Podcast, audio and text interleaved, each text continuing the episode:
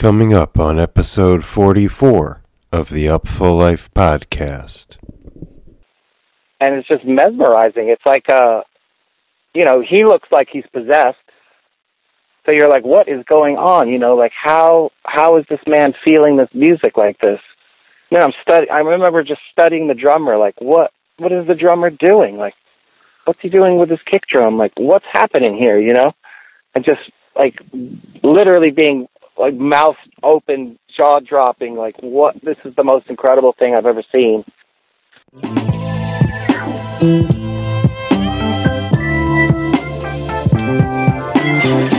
I'm a bozo.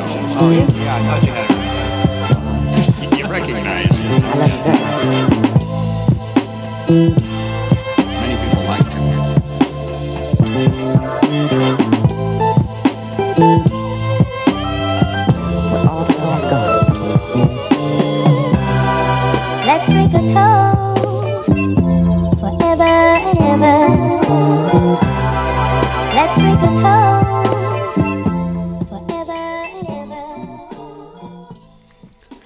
Yes, indeedy.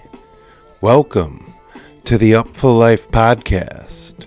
I'm your host, B. Getz, and this is episode number 44. Coming at you live and direct from the Vibe Junkie Studios in Oakland, California. 44 at your door. We are so grateful you are tuning in.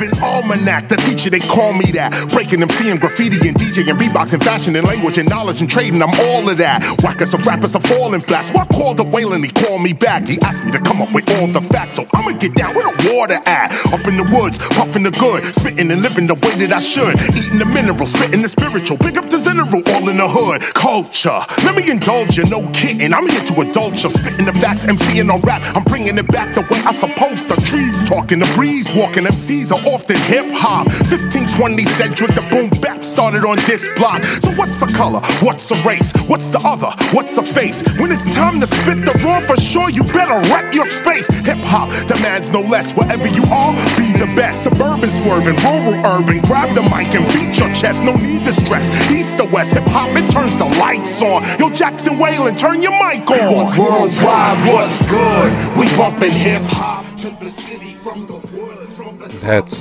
episode 42, guest Jackson Whalen with very special guest, the legend KRS-One from the Woods remix. From pimples to poodles, from urban to rural, I battle and duel. I'm blowing they bugle, cause some are not used to the way I refuse to sell out to the cuckoo, the way they abuse you. This is the teacher, man. Open your pupils, steaming hot, baking your noodle. If you don't know, you can check me on Google. You're wailing, do you? Yo, I'm from where the forest Collabing with the god of rap, with farmers and the tourists in the barn where I'm performing at. Forget Had to give you all a taste because we talked about that on the episode a few weeks ago. Shout out my man Jackson Whalen. Big up, large up, KRS-One. You can check out the premiere piece I put out on liveforlivemusic.com. Shout out Live for Live Music. Should have some uh, promo on the podcast coming on liveforlivemusic.com real soon, maybe right as you're hearing this. And uh, just appreciate everybody rallying together, support independent music and positive hip hop. Also, want to let folks know I dropped a feature piece on Ryan Her and Jesse Hendricks Cusp remixes record with Random Rab and Moontrix, Scott Nice. Can find that on Live for Live Music or upfullife.com. So shout out Ryan Her, Jesse Hendricks, and the Nevada City family. It's a way of life, man. This is understood. But we know where it started at. Yeah, what's good? We bumping hip hop from the city to the woods, from the street corner to your rural neighborhood. It's a way of life, man.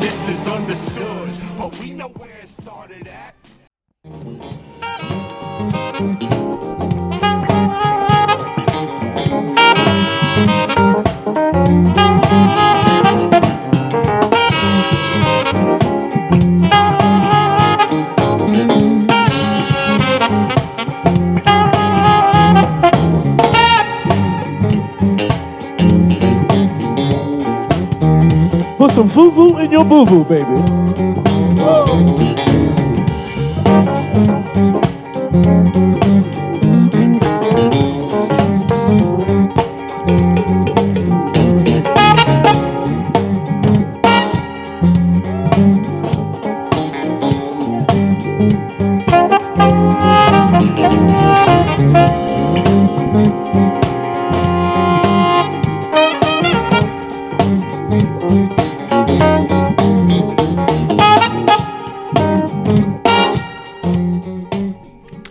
Indeedy.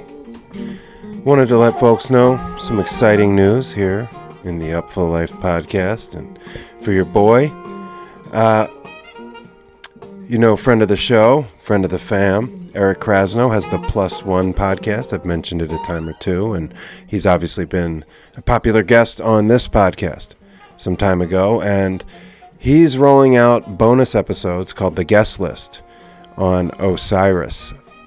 So I am the co host of at least the first two episodes. We already put out the episode one, the pilot ep, which is Kraz and I just chopping it up about his pod and music journalism. And of course, we get into uh, his most popular podcast, which was the John Mayer episode. And we talk about a whole lot of stuff. I don't want to spoil it. You got to sign up through Osiris Pod uh, small nominal fee. I think maybe five bucks a month or something. So if you're so inclined, you want to hear me and Kraz chop it up about Mayer and eventually uh, Questlove, which we've already recorded, some some cool conversations, and then uh, we have some other stuff in the works that uh, not at liberty to divulge just yet, but it's pretty big and pretty dope. So y'all will be the first to know in that regard. Also, want to remember uh, to remind y'all to please rate and review the Upful Life podcast on Apple Podcasts, iTunes, or your pod platform of choice. It goes a long way with the algorithms channeling new listeners and attention in this direction, and we appreciate that. Thanks to everybody who has indeed left really beautiful reviews on the iTunes page. Really warms my heart. Super grateful. You can email me directly, b.getz at upfullife.com. I love all the feedback. Give thanks. b.getz at upfullife.com. Shoot me an email. Let me know what time it is, what you want to hear, what you love, what you don't. Speaking of what we love, you're hearing uh, Blast Off us live from Suwannee Rising last week with Krasno in the mix. He played the whole second set, day two uh, with the boys. It was a family reunion. He also did his Kras uh, Chapter 2 project with Deitch and Nigel and Chris Loftlin. And actually, Chris Loftlin, the bassist, is playing on this blast off along with Kraz and the Lettuce Boys. So, got a taste of that. And lastly, you know, I always got to make sure to plug the Patreon. Patreon.com backslash upfullife. I'm always throwing up music, mixes, cool shit there. You get stickers. Eventually, I myself will roll out some bonus podcasts. But for now, I'm just trying to drum up some support. If you like what I do and you want to support me as a music journalist, as a podcaster, whatever it is, uh, I promise to reciprocate in many ways. Patreon.com backslash upfullife. Let's hear a little bit of this blast off.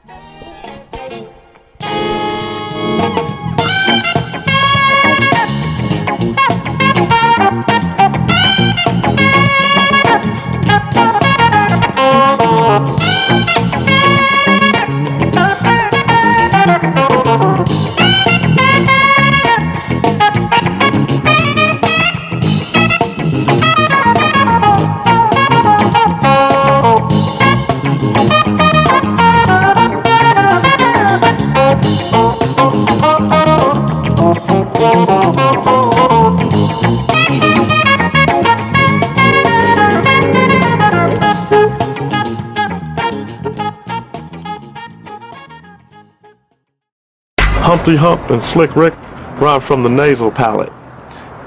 Nas rhymes from the back of his throat. Biggie is a swinger. He swings like a horn player over jazz. B.I., G.P.O., P.P.A., no info for the D.E.A. He put more emphasis on the uh-uh, uh, uh-uh, uh-uh, uh-uh. He's just spelling his name. But the flow, vicious. Pac, on the other hand, I think Tupac pulled from Martin Luther King, Malcolm X. I don't know when it is that we're gonna make it to the mountaintop. But one day all the children will be able to play together. All the children, all the, it's like pouring those words out because you mean it. And that's why, you know, I never had a father figure. But I was raised by the thugs and the drug dealers. That's why I love niggas. That singing that Pac was doing. And stuff. Shout out and hat tip to DJ Maseo of De La Soul for that undisclosed clip of Shock G of Digital Underground.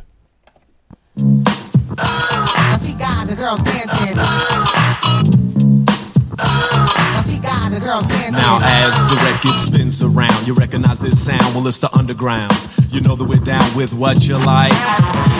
With what you like. And though we're usually on a serious tip, check it out. Tonight we're gonna flip and trip and let it all hang out tonight. We're gonna say what we like. Cause yo, yo, we wanna know how many people in the flow would like to just let yourselves go and do what you like. What's the night you like? Just eat food, try not to be crude or rude, filthy attitude.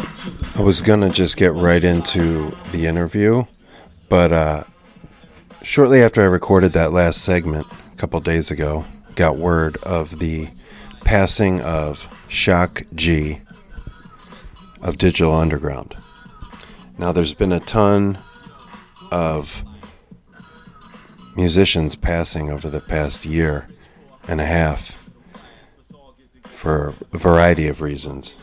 And most recently, uh, the world was really uh, devastated by the death of DMX. And then Black Rob shortly thereafter. A few months back, it was MF Doom. But I really wanted to take a few minutes and give Shock G his propers. Uh, most people are well aware of Shock G and Digital Underground from the timeless party jam, The Humpty Dance, and Shock's clownish alter ego, Humpty Hump. He's also really well known for being the guy that put Tupac on back in the day as a roadie and then a dancer with Digital Underground, then gave him a verse on Same Song from the Nothing But Trouble soundtrack before Tupac went on to probably some of the biggest stardom hip hop music I've ever seen. And Shock recognized that in a young Tupac, the Panther lineage here in the Bay Area, because Digital Underground was initially on some Black Power shit, but then Public Enemy blew up. And then uh, they were kind of some psychedelic vibes. And De La Soul, their label mates on Tommy Boy, blew up. And this was uh, very deftly stated by Justin Sayles on his article on The Ringer. But yeah, so Shock kind of just figured out a way to uh, introduce Digital Underground as all the things psychedelic, funk, black power, and party jams. And um, it was Digital Underground that was one of the first hip hop groups to reach me as a youngster in Cherry Hill, New Jersey, watching the Yo MTV rap show and seeing the Do What You Like video, and of course, Humpty Dance, same song, Kiss You Back, so many jams. And of course, Shock was a producer for many artists, not the least of which Tupac's I Get Around, uh, which is probably the most joyful song you'd ever hear from Tupac in his short time on Earth. And Shock G's legacy stretches just beyond the Humpty Dance or Tupac I Get Around um, or the Humpty Hump Nose and Glasses. He was just a bottomless well of musicianship. He taught himself how to play the piano by sneaking into college campuses and hotels. Um, and he was an ardent uh, student of the mothership. Um, he linked up with Chopmaster J back in the day, and they basically just got busy sampling lots of P Funk. eventually folding in, you know, Money B and Schmoovy Schmoove on the vocals and DJ Fuse. But Shock was always the visionary behind Digital Underground. And he liked to uh, basically say brought the bridging the gap between Prince and hip hop. And again, uh, Justin Sayles pointed out that back then, Two Live Crew was pumping out hits that, quote, turned women into two dimensional sex objects, while Digital Underground's staunchly pro female pleasure stance felt downright revolutionary. And what also felt revolutionary is how Digital Underground connected the psychedelic music worlds of the Bay Area.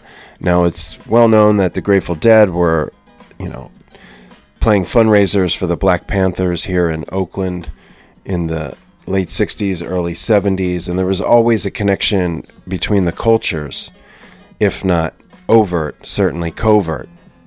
Um, and Shock G liked to see P Funk as, in essence, quote, the Grateful Dead of the black world. He said this in Check the Technique. Great book, check it out. Quote, their concerts were more like rituals. And and then I was having this discussion with my mom actually. She's out here visiting me and my fiance in the Bay and we were driving to Terrapin Crossroads to see Phil Lesh with Eric Krasno. Shameless plug, check out my article on the experience on Live for Live Music. But we're driving to the show, my mom's first show in 15 months, our second show.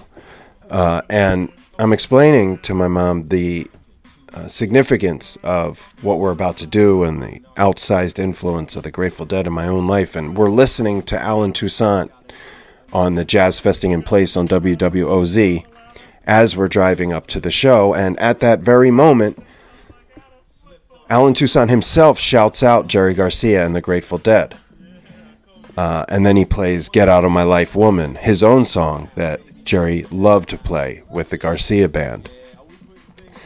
And then I was also on that same car ride pontificating to my mother about why it was such a seismic loss with Shock G.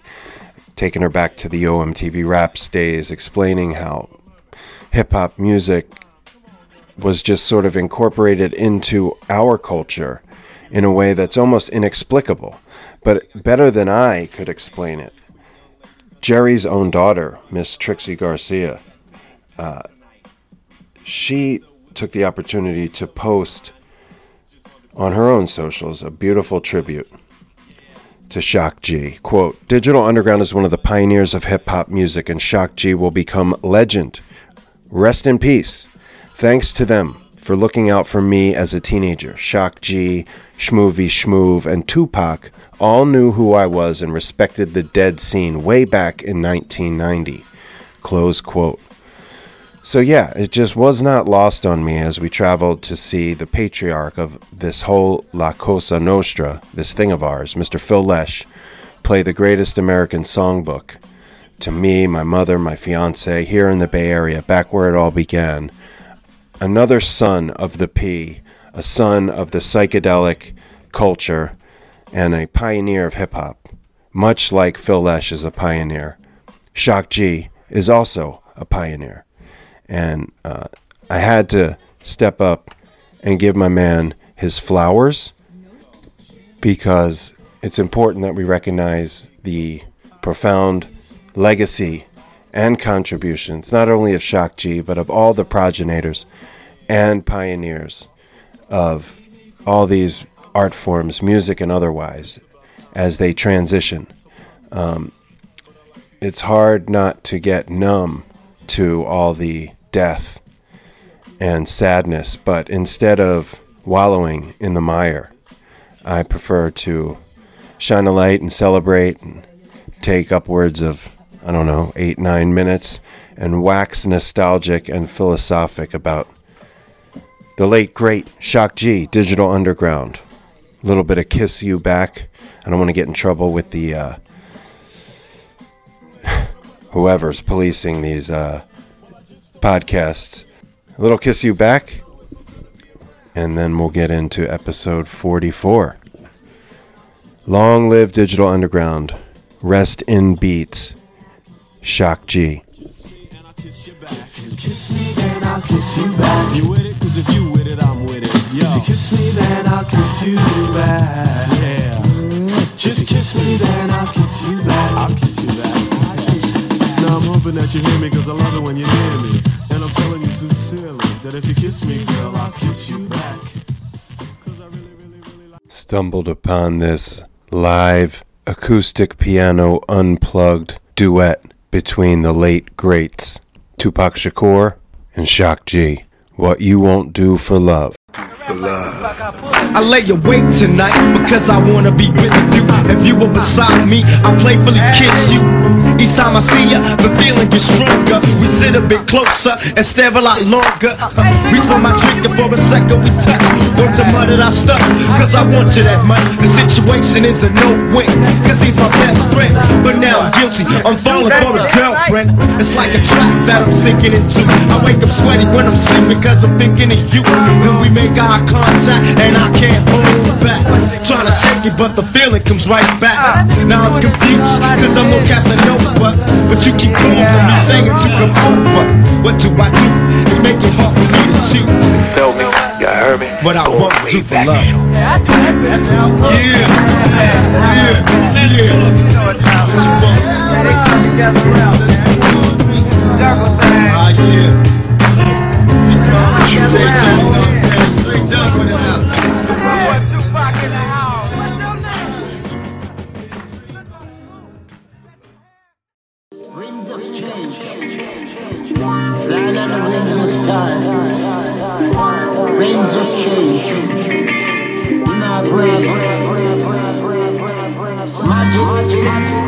Still alive. Of change. Follow the down to Park, listening to the winds of change. An August summer night,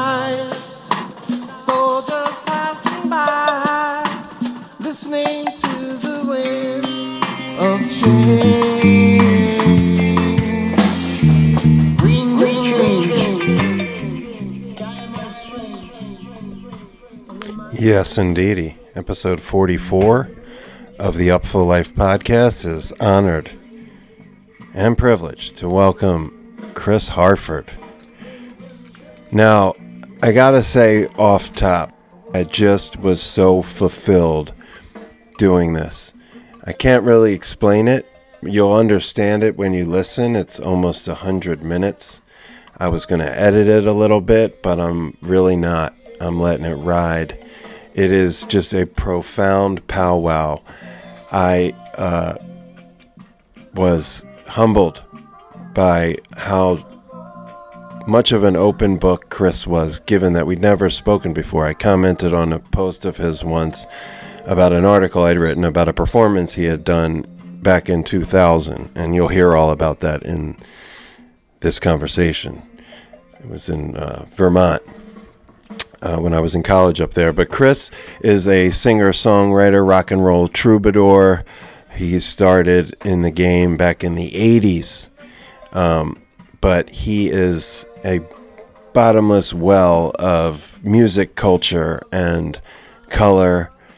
And he has a number of projects that we discuss and endeavors rabbit holes, etc. So the short version is I got hip to him through our dear friend Sarah McConnell, who I've known for over 20 years and seen at shows Phish to New Orleans to New York City and beyond.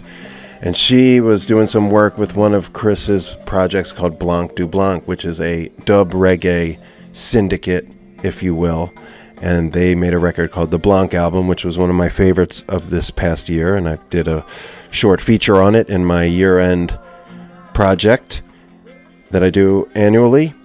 Uh, you can find on upfullife.com, and uh, that kind of connected me to Chris in the here and now, and of course re- recalled that night at Higher Ground in the Halcyon days, and thought wow, I should really chop it up with Chris. Um, he's probably best known uh, through Chris Harford and Band of Changes, which is sort of a revolving door concept, which has included everyone from Joe Russo and Scotty Metzger, Robbie Seahag, Dave Dreiwitz, Dean Ween, Kevin Salem.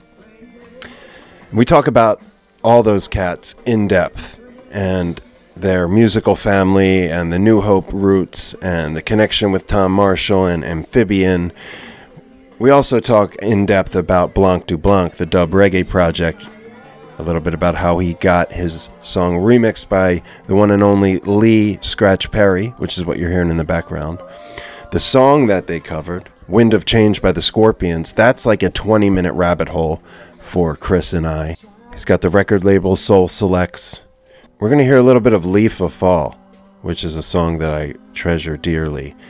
Uh, this version features uh, Claude Coleman and Dean Ween, among others. I want to shout out my man Steve Malik, who put me on to this whole world way before I figured it out on my own.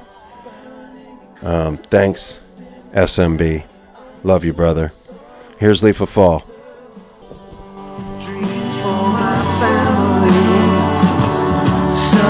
On the circle track. To the sky and back. You and me are the same. We're going back to where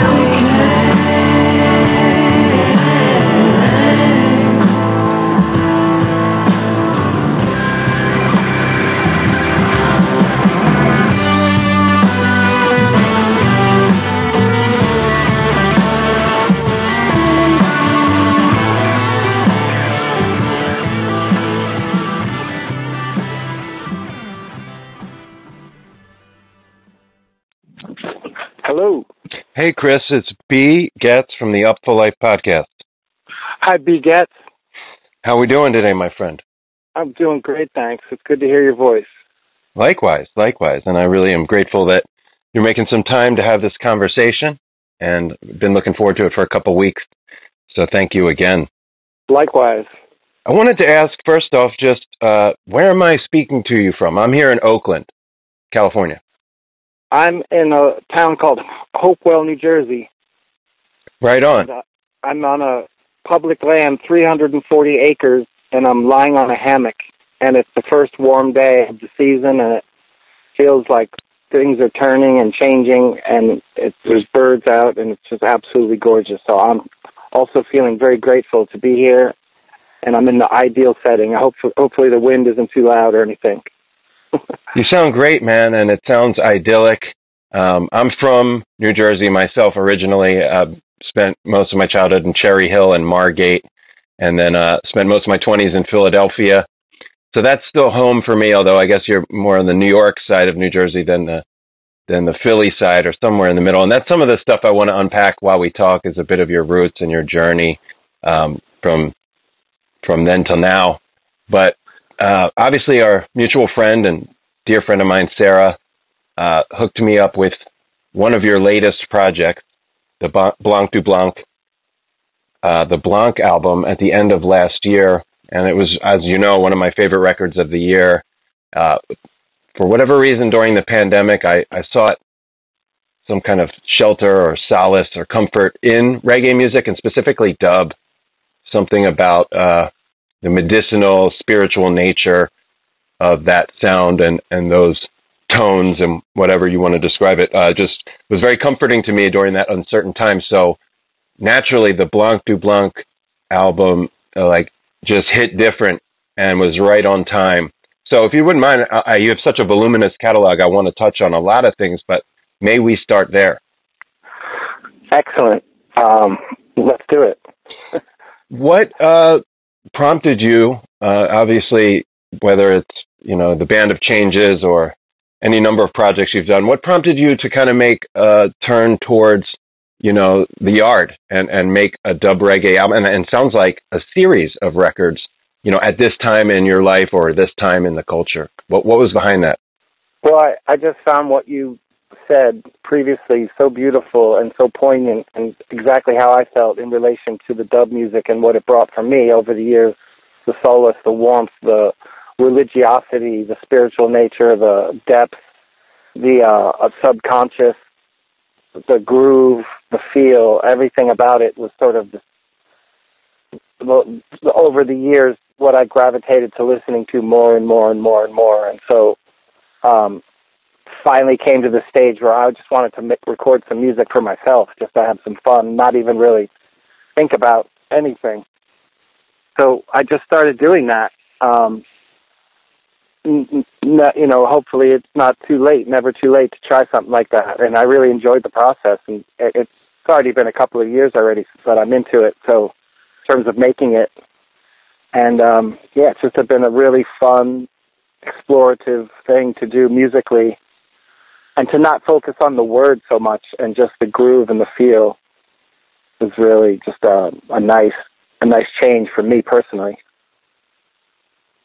Yeah, and, and it comes out in the art in the document itself. I mean, you know, I did my homework on it uh, when I was, you know, writing about my favorite records and stuff, and I had, you know, I, I was actually really surprised to come to know that it wasn't recorded to two inch tape and was not like a traditional analog dub situation, but sonically, especially, you know, I was lucky to receive a copy on vinyl. Sonically, it, it is really warm and, and offers that sort of tomb, uh, cacophonous kind of, again, like a shelter, whatever you want to say. Uh, how did you guys approach making such an authentically dub record with, you know, the 2020 tech, if you will? That's what, I'm so happy that you've noticed that, and um, that was something that was really interested me and was limited by the fact that I was working digitally and we weren't using tape. But um, at Mickey's studio in Lambertville, New Jersey, and that would be AKA Dean Ween Studio, and Gabe being the engineer, he has um, a beautiful Neve board and we use tape echo machines like Echoplexes and rolling stereo chorus echoes, and so there are tape. It's tape. You hear it. It's in there, and a lot of old instruments, keyboards, or you know the old synths from the '70s and stuff. So uh, you you get that as as best you can with the two preamps and everything. Um, but yeah, that was something we had to go for. And then it, it's it's a little bit more tedious in the mixing process when you're you can't have your. I look forward to the day where I can sort out a situation and sit at a mixing board with knobs and faders and and have fun doing it that way. And in my mind, that's what I was doing, but it took more time than one would hope to sit there and do it through a mouse and a keyboard. Yeah, it's it's interesting just the mentally trying to imagine that because you know this music is is is ancient, it's archaic, it's minimalist. Um, so it's almost like conceptually antithetical to make it with a keyboard and a mouse. Yet um, the results, I mean, it really the how the sausage is made is less important than how it tastes. And I speak from experience that it it slid right into the rotation alongside all the classics uh, that I've been going to for decades. Oh man, that that means the world to me. I, I can I can retire right now hearing that, that you say that, and and the fact that it made one of your year end lists. Like, you know, this is what we dream about when we're making music. That someone lis- out there not only listens but digs it. You know. Yeah, and, and well, you know, I'm glad that uh, it fills your heart that way because you know, like a lot of times, especially in this era, like art, I imagine can be kind of thankless, and maybe like you don't know how it lands, short of somebody putting it in a blog or whatever. But that was a big part of why I wanted to talk to you, um, was because this record was real medicine for me, and and I imagine it's the case. I gifted uh, a vinyl to a dear friend this pot farmer dread that I've known for years and has been a major force in my life. And he's like, you know, a reggae head. And I don't think he would have found it. He's not necessarily connected into what's happening now as much as the history. So he was extremely grateful for the music and it's like, wow, Oh, wow. this was made this year. And I was like, yeah, he was just blown away. So Yeah, man. Wow. How did you put together the the assembly of musicians? Because I I'm going to touch on your sort of Kevin Bacon factor, how you've worked with so many, you know, of the household names in the sort of jam band diaspora. But with this particular project, it's like really uh, eclectic uh, grouping of musicians. So uh, take me through how you put that project together. Well, um, firstly, I wanted to mention, in reference to our last point, that the one of the reasons why it sounds so good too is because the vinyl runs at 45, and that's a credit to the mastering engineer Scott Anthony. So he called it, he described it as sounding like jet fuel once it gets placed onto the platter, which I loved, and I think that enhances the sonic quality of it too. So I just wanted to make that point and a shout out to Storybook Sound in Montclair, New Jersey, and Scott Anthony, the mastering engineer, who I think is brilliant um, at what he does. So, and moving on to the musicians, I have been playing in what I call the Band of Changes. It's gone through different names. As you know, I, I spent I spent my formative years in a in a band with four or five people for many years in Boston and then England. And when that band broke up, I was given the opportunity to make a major label record, and I hired my high school friends and the friends I had made through that Boston band, and even people like Richard Thompson and Loudon Wainwright. And you know, where I'm from is is a pretty potent pool of creativity between, like you said, equidistantly to Philadelphia and New York City. And when you when you said where you're from, I don't know if you remember the club Emerald City, but that was Before my time, but I do know of it well. Oh man, that place was. You know, you talk about venues and vibes and shows. Like that place was incredible. But anyway, I dive. I digress.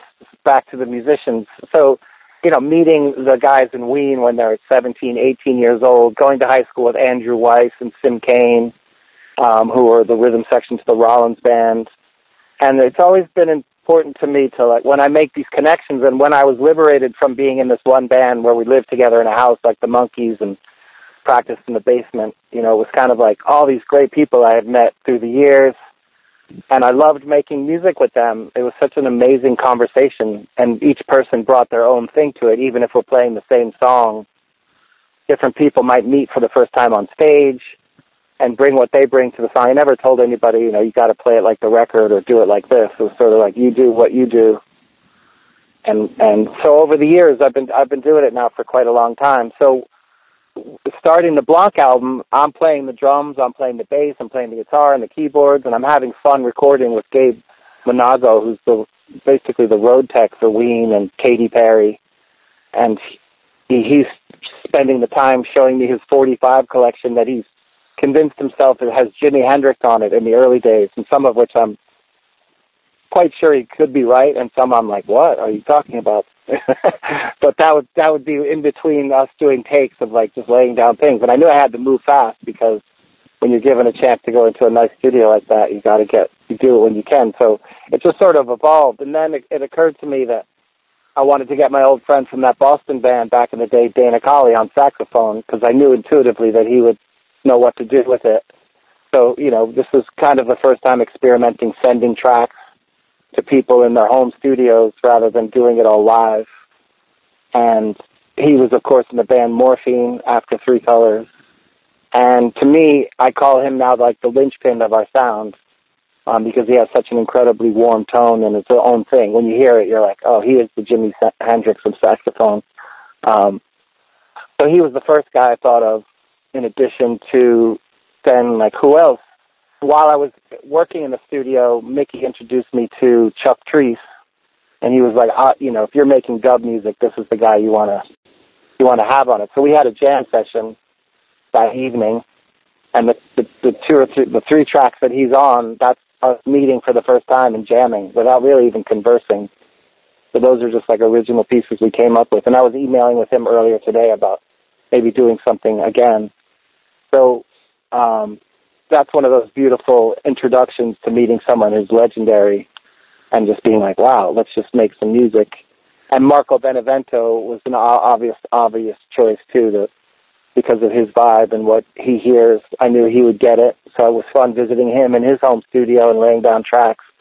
And then across town in Woodstock, where he lives, is Kevin Salem, and I did a track with him in honoring uh, Joe Harvard, a great musician and engineer from Boston, who ended up in Asbury Park, New Jersey. So it's just a long history of playing with a lot of different people.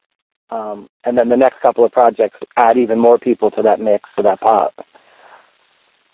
Word, right on. Yeah. That was a, that was a long answer. No, that was great. This is what my podcast is all about, Chris, for real. The the nerd stuff and chasing the rabbit holes and connecting the dots and I have so many, you know, I could uh so many ideas spring to mind when you first when you talk about Dana Colley and like you know moderately familiar with morphine but definitely understand their impact and the imprint that Mark and that band left uh not just in Boston but you know in music.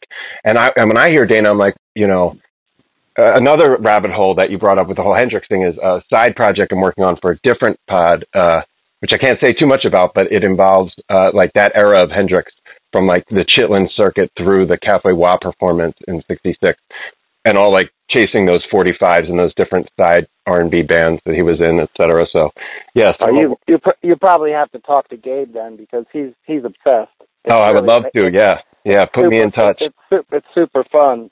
Um, you know, it, it it's just really fun to hear and like imagining the like you said that circuit and the journey he must have had. The the record I made for Elektra in '92, I I entitled the band "The First Rays of the New Rising Sun," after the Hendrix album he was making when he passed. Um, and we got to mix at Electric Ladyland, so Hendrix has always been like the, the man for me. Yeah. So to hear to hear you're doing that sounds really cool. Yeah, I'll definitely have to check in with you on that project and put me in touch with Gabe. That would be amazing. And I just hear with Dana, it's like you know some of my favorite like uh, horn players are uh, in reggae, Dean Fraser, Augustus Pablo. He's just like uh, doesn't ape them in any way, but just really uh, is a nice homage to that vibe. And then and then when you bring uh, Chuck Treece up, I mean, I came up in Philly and uh, adjacent to the whole like Love Park skate scene. And Chuck is a legend. I mean, from McRad to the Bad Brains to his presence as just an iconic, you know, black skater in Philly. Even before Stevie Williams, like there was Chuck Treece. So having him involved is just like a whole nother universe. And then uh, a funny sidebar with Marco is obviously I'm a huge Marco fan. Uh, yeah, I was privileged to get the tip that the duo was doing the duo thing, like the Knitting Factory Tap Bar, when like you know there was like twelve of us in there, and and Marco actually used to. I was in a band, but once upon a time I played music, uh, and I was living in Burlington, Vermont, and going to college there, and I had a band, and one of my bandmates' roommates was friendly with Marco from Jersey, so Marco would come down and check out our band practice and uh, give up the keyboards, and he'd sit down and play like our band songs. Uh, and then he would move along and go hang somewhere else, and they'd be like, "Can you do it like Marco?" And I, you know, like, uh, not exactly, guys, but uh, always had my eye on Marco. He's a great dude. I know him a little bit through the years, so was stoked to hear. And of course, he's such a sound scientist, a sound designer, uh, really ambitious in the sort of psychedelic nature of sound. Besides being a virtuoso, so mm-hmm. hearing him in the in the you know modus operandi of a dub band is so cool in that regard. Yeah, yeah. So you just nailed it on the head as to why I would have someone like him involved, just because you don't even have to say anything; he just gets it, and then he immediately has all these great ideas. And there wasn't enough time in the day to get all the ideas down. Like you could just record with him forever, you know. There's so many toys in his studio, and he just gets the whole thing. So um, I look forward to making more music with him, and and that being the idea too. That if we could ever find a way to present this live, and Marco happens to be around and wants to sit in, like it just makes sense. It's like, oh yeah, you would have you would have that guy on the stage. he Oh, doesn't yeah. know. He, he probably doesn't know that yet, but that's that's my that's my plan. Well, if you build it, we will come. You know, for sure. Yeah, yeah. Uh, you you referenced the fertile soil of of where you're from and where you've made music for a long time, and you know I have a moderate grasp on that, being where I'm from. But for the listeners who would be like, "What is he talking about?" Take me back to like the Halcyon days. You know, whether it's making those records with Elektra or coming, you know, together with the Ween boys and uh, Scott Metzger and Rana and all that stuff. Just I want to maybe give people a foundation for like your your journey before say like uh you kind of met the Marcos and Joe Russos of the world. Okay, well it starts it starts with my high school band called Random Joe and the Strillards. and we were a four piece, and we were a really really good band. Um, and Sean Keenan was the other partner in the songwriting. We all wrote. Um, the drummer Jason Jones and the bass player Jeff Shangle were were uh, a year or two younger than us, and we we wrote original music and played some covers. We played at the YMCA and the Hospital Set, and we became a really like good band. And Sean had written this song called Mormon Blues, which I think is one of the greatest songs of all time, and hopefully I'll get that out. But it starts there. So we were this great band, you know, breaking up to go to college or whatever and move on. And then um I knew I knew in that moment like music was it. Like this is what I want to do. Uh and met immediately when I went to school in Connecticut, met the guys that began the band Three Colors, where we ended up in Boston. Um, and from there, graduating at Mass Art, where I met Dana Colley. And from there, we went to London. Um, and that's in the 80s, so, you know, recording at the Car Studio. And then, of course, you have, you know, Berklee College of Music, and you have 300,000 college kids there. So there are all these bands. Like the Boston scene was super fervent in that moment. Um, and what a great like training ground to get your wheels on. And then as your band gets more and more popular, you get to take a van and drive to the South by Southwest, or or you know go play colleges across the country. You hear on the radio in the deep South like Hank Williams, and you're like, what, what, what song is that? You know, you don't even really know the history yet. And then you, as a songwriter, you're like, wait a minute, I got to go back and listen to Hank Williams and and George Jones, and then rediscover how deep Bob Dylan is. And the whole time, my childhood is the the, the songwriter for me would be Neil Young, you know. Um, and then I saw Bob Marley in high school, and so that was in there, and opened up for the English beat. So the reggae was already in my blood too. Like wow. And it wasn't until like a friend gave me a collection of his 45 like 12 CDs of his 45 collection that it became the solace that you talked about at the top of this podcast, where you just you hear something, you're like, wait a minute, like we're driving around in my car every day, like cleaning my house, sometimes painting to it. Although mostly I like to paint in silence, but just listening and listening over and over. And then the photographer Chalkie Davies, who took the cover photograph for the Specials' first album, and Elvis Costello, gave me a hard drive of more music I could listen to in a lifetime. So again, it's just this, like you know much more about the history of it. I'm still discovering it and learning it, and the, all the names and the importance of all of it. And then to think to think that somehow you know I'm blessed enough to be involved in two recording projects that have Lee Scratch Perry on them. Kind of like okay, I'm I can I can retire now and never do anything else. Right on.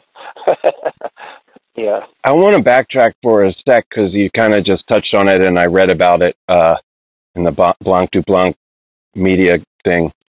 Uh, you saw Marley at the Spectrum in '79. So I saw my first Dead shows at the Spectrum. I saw my first concert, Motley Crue Warrant, at the Spectrum in '89. Uh, obviously, tons of Sixers and Flyers games in my youth, but more importantly, I can add you to the list of people I actually know in real life who saw Nesta. Just I know. as little or know, as much as you want to extrapolate on that experience in your life and, you know, whatever you want to share about it, because that's monumental on a whole nother level. Yeah, I, I, we were bold kids, I guess, because we we got into the back of my friend's Barracuda, maybe four of us, and went, and we were there weren't there weren't that many white people at the show, let alone like kids, kind of, is what my recollection is. Um, but we didn't ever experience any bad vibes or anything. It was just like this is the first time you realize you're, you know, what it looks like to be a minority in a situation or something. You're just like, wow, this is overpowering energy. And then he came on, and it's just mesmerizing. It's like, uh, you know, he looks like he's possessed. So you're like, what is going on? You know, like how how is this man feeling this music like this? Know, I'm study. I remember just studying the drummer. Like, what what is the drummer doing? Like, what's he doing with his kick drum? Like, what's happening here? You know, and just like literally being like mouth open, jaw dropping. Like, what? This is the most incredible thing I've ever seen until the philosopher which old one race superior and another inferior is finally and permanently discredited and abandoned.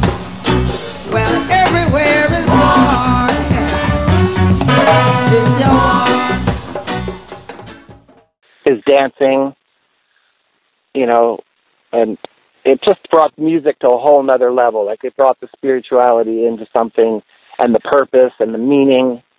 You know, hearing him sing the song War or just like it was just the heaviest, most profound thing I'd ever seen. I was just like, it's still to this day the best thing I've ever seen.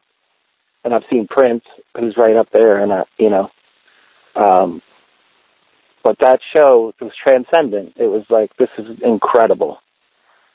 And and and and also the the love in the room. Like we didn't get messed with. No one. Everyone was cool. Like it was like this is. It's going down to Philly from Jersey. You're kind of like this is scary a little bit. I bet. Oh man, that's amazing, and I appreciate you sharing that, man. Because like, you think about those transformative musical experience, especially a person who's made his life in art, like you have.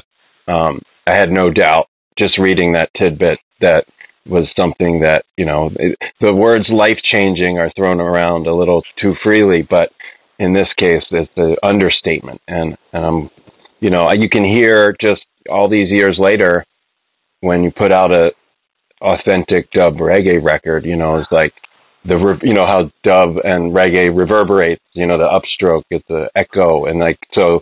BlancDUBlanc is the reverberation of that night in the Spectrum in '79. Yeah, and then it made sense too at the time in '79, like why all the punk bands were getting into it. You know, it's like, and that's why you could relate to the Clash or the Police or something. You know, it was like, oh, of course, reggae is the coolest thing that there is. You know, yeah, definitely. And you, and you knew you knew it right then. You were like, this is undeniable music. You know, And you had a brief dalliance. It sounds like, uh, you know, as the the singer songwriter rock and roll troubadour on a major label with Elektra. Um, what was that experience like then? Because obviously the music industry has changed as far as uh, you know how it works with labels and radio spins and sound scan and all that. But but you had uh, that experience as a professional musician. So you know, was that a worthwhile experience? Was that a nightmare?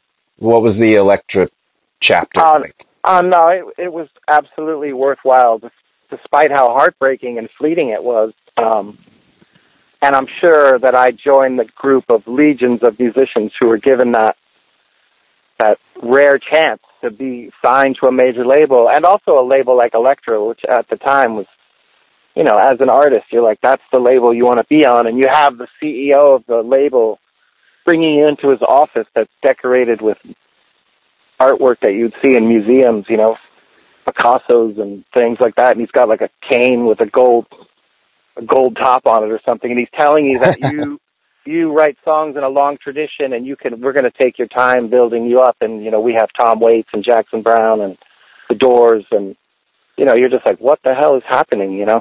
And we'll let you, not only we're going to sign you and give you a bunch of money, but we'll let you produce it. So I was like, okay, this is crazy. And then, you know, as soon as it all happened and we made the record, that was also at the time when we, I think I was among the first artists that didn't get vinyl to come out. It came out on the CD package with the long box, which I thought was really strange, and cassette. And I was so like, oh man, this doesn't feel like a, this isn't real. Where's the vinyl? To this day, it's, it's coming on 30 year anniversary. I want to get it out on vinyl. I'm, I'm working on that because I think it holds up. It's it's still as a as a record. It it doesn't sound dated to me anyway, and it, it's the beginning of the picture. You, I think there's like 35 musicians on it at least. Um, there was this band Urban Blight that was big in the city. Their horns are on it. I wish I'd turned them up louder in the mix, but you know, it kind of gives you like a glimpse of everywhere I had been and what I where I wanted to go, kind of. Um, as a as a blueprint of what was happening. But it was very fast. And then they gave me money and helped me make a second record which never came out. And then it was over. It was like everyone was fired, the takeover, the classic story of of, you know, here's your chance and you think you think something's gonna happen and then it doesn't. So you're like, Oh, wow. But you can't look at that as a negative. You were just given a bunch of money and you got to go to Electric Ladyland and you got to go to Bearsville and you know, you got to make the record of your dreams, so and you got Richard Thompson on your album. Yeah, I mean, all of that's awesome and amazing. And like you said, you're a part of a rare breed, even given that shot. And also, I'm sure it informed your, your not just your art, but just how you carried it in general moving forward, having had that experience. I checked out a little bit of that first rays of the New Rising Sun stuff and uh, found uh, some kind of press release or review that called it, uh, quote, handsome quilt of gentle country rock, simple acoustic soliloquies, and raging noise rock storms, which is like something I felt like I could have written. It was so on, on the money, you know, and I say that humbly. I'm just saying, like, if I was asked to describe what I've come to know just about you as an artist, that I would have said a lot of those things. And, I, you know, I think listeners that are hearing this conversation uh, do well to check out uh, Chris Harford in the first rays of the new rising sun. Um, but my my experience with you, like my introduction to you, was a seismic night in my life. I don't know. I think I commented on some social media post a couple years ago about this, but it was uh, November eighteenth, two thousand, at the Higher Ground in Burlington, Vermont. Uh, it was a co-bill, Chris Harford Band of Changes and Amfibian, which you know I was a, I am still a big Phish fan, but at the time I was like a Phish kid going on tour, patchwork pants, the whole nine. And so the connection to Phish with Tom is what drew me to Higher Ground. What made the night interesting outside of the music was that I was it was the uh, very embryonic stages of me writing stuff about music on the internet, which you know took many many years, but eventually became my life's work, passion, vocation, whatever you want to call it.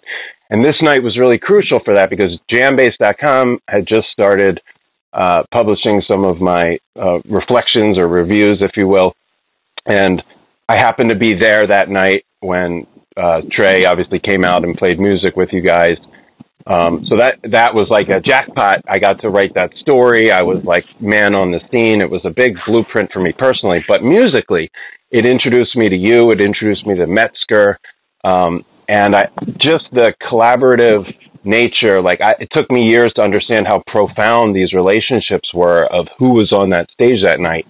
Um, and and the the song that I took home with me and that I still love was "Leap of Fall," which you know I then found it as like this nine minute epic at the end of one of your records. Um, so I want to talk about all that. I want to talk about that night, those guys, Princeton, New Hope, um, anything you want to reflect on, uh, specifically that performance, but also just those guys, those relationships, that music, and and really that song, "Leaf of Fall." Wow, that's that's wild. That's wild that you were there. Um, yeah, so I'm trying to remember that period of my life, like what what phase we're in. Um, but I had a little red schoolhouse outside of Lambertville, New Jersey, in between Lambertville and Hopewell, and Claude Coleman lived up the road in a on a hundred acre tree farm in Hopewell, New Jersey, which I eventually moved in that house as well. Um, so there was a lot of music being made, and um, I had remembered Tom from seeing him around town growing up as a kid, and knew some of people that he knew. My brother had gone to the same school that they went to. I went to the public school. They went to the, the day school. Um, and I've been hearing about this band Phish I think through first through this guy Brad Morrison, who who actually released their first EP. Maybe does that name ring a bell to you? He had a little label, and he they he put out Miracle Legion records, which were big. I was a big fan of, and we all became friends. He might have managed them or something, and he told me about this band Phish. Um, it took me a while to realize that Trey had gone to school in Princeton. Um, oh, and then that, that reminds me, I I was asked to jam with Matt Kohut and Peter Catoni. Um, and I guess I knew them from the town, but those guys had gone to school with Trey and Tom. And in fact, Peter Catoni is in a very early version of jamming or did maybe like traveled with Trey. It gets, goes pretty deep, and those in the Phish scene would know better. And he's he was one of the two drummers in Amfibian. So um, it kind of started with that, with Matt Kohut and and Peter Catoni and my friend John March, who was who's become my partner in the record label, the revising of of the Soul Selects record label that's now releasing the dub stuff. He was getting married, and he, I think he asked me for a good wedding band, and I suggested F Hole, which was this instrumental trio with Matt Collette and Scott Metzger, a 17 year old Scott Metzger on guitar, and JP Wasiko on drums. Um, and they are the rhythm section on the album Wake, which features that song Leaf of Fall. There might be a couple of versions out now, but that's the first version that came out. And I wrote that song Leaf of Fall in the schoolhouse outside of Lambertville.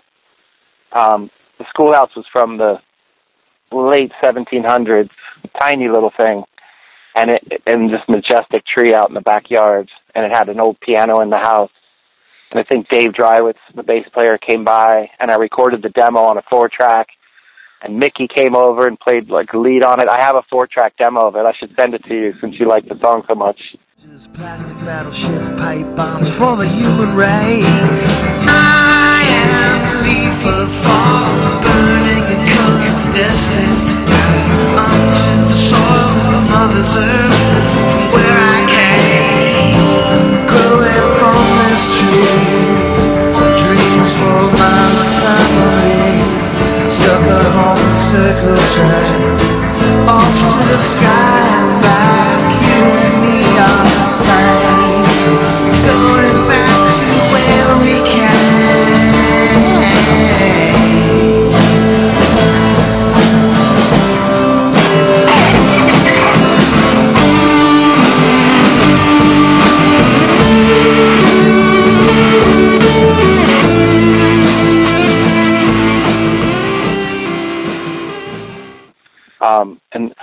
in my mind, I was writing. It's kind of funny. I was in my mind writing a song.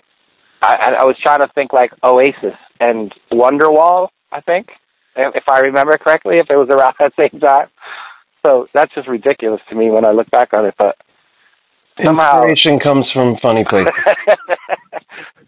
yeah, I don't know if that's actually accurate or my memory's just messing with me, but, but somehow that just thought just came to me when I was writing the song. Um, so I go to John March's wedding, and there's I meet Scott Metzger for the first time on the stage. And you know, fast forward to years later, you talk about going to the Knitting Factory and seeing the duo. Scott was like, "Oh, you got to meet these musicians I'm jamming with at the Knitting Factory. You got to sit in one night." So I came and with my guitar and played with Joe, and it was like, "Holy shit!" Like Joe Russo, like this is incredible.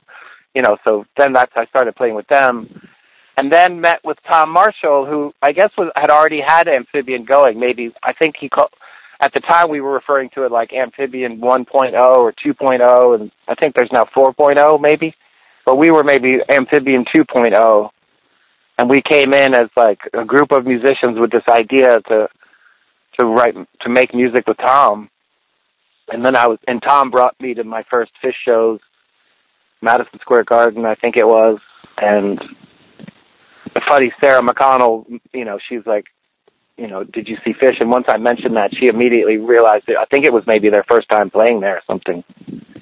Um, and she, she asked me how many times I'd seen them. I was blown away by how many times she's seen them, let alone just at Madison Square Garden. But Oh yeah. uh, yeah, it was like a glimpse into this world. It was like, oh my god, these are guys that I've kind of grew up with through association, and look at them. They're like selling out Madison Square Garden. This is mind blowing.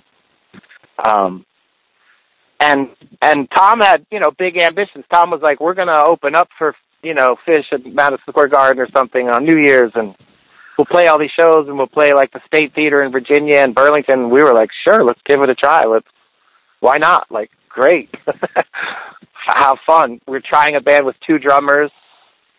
Uh, did we have three or four guitar players? I think. Um, and Tom was playing some keyboards and uh, there's a version of the wedge that we recorded, I guess. Yeah, you played it that night. Yeah, so we have that. That's on the interweb somewhere, I think. Um, and we we did some recording with that and experimenting mixing. And we would, took it to my friend Adam Lass's studio, uh, Fireproof in Brooklyn and Red Hook, and worked on it there, I think.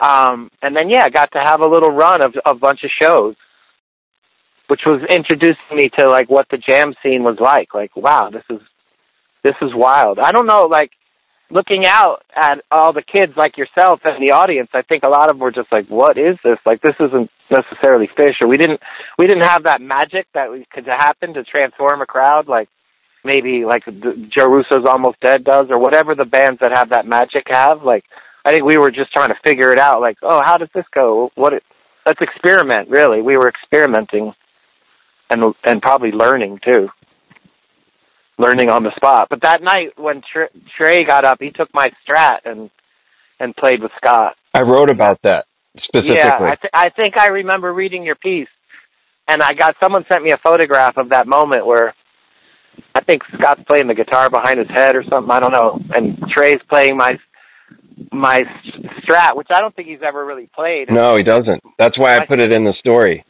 That's right, and my strap was really long for him. It's just funny looking. So, um, yeah. And Trey was, uh, and I've met him a few times. He's always very, very kind and just a nice guy. You know.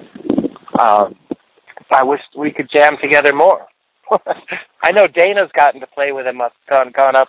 In fact, I ran into Trey. He was mixing one of his solo records at Electric Lady, and I ran into him on the street. And he brought me down to hear some of the mixes, and Dana was on that. He had gone to Vermont to record at the studio. Um, so yeah, again, like little tie-ins to all these musicians who happen to be from the same area, drinking from the same well or something, you know. Yeah, it's, it's funny because you know, uh, and thank you, man. That was a deep response to the to the question. I know it's like a wine raging question, and you you checked off a whole lot of it. So yeah, man, it's a deep pull those times. And that night, I you know, I didn't understand any of it other, as far as the history and the relationships, but I sensed just knowing Tom and Trey's relationship and uh, that it was going to be something not to miss. Um, but what I didn't realize was, like I said, just the introduction to all these other musicians. Uh, in addition to Leaf of Fall, as I reviewed the story I wrote, uh, talked about the guitar stuff, and yeah, there were three guitarists, then Trey, so at some point four guitars.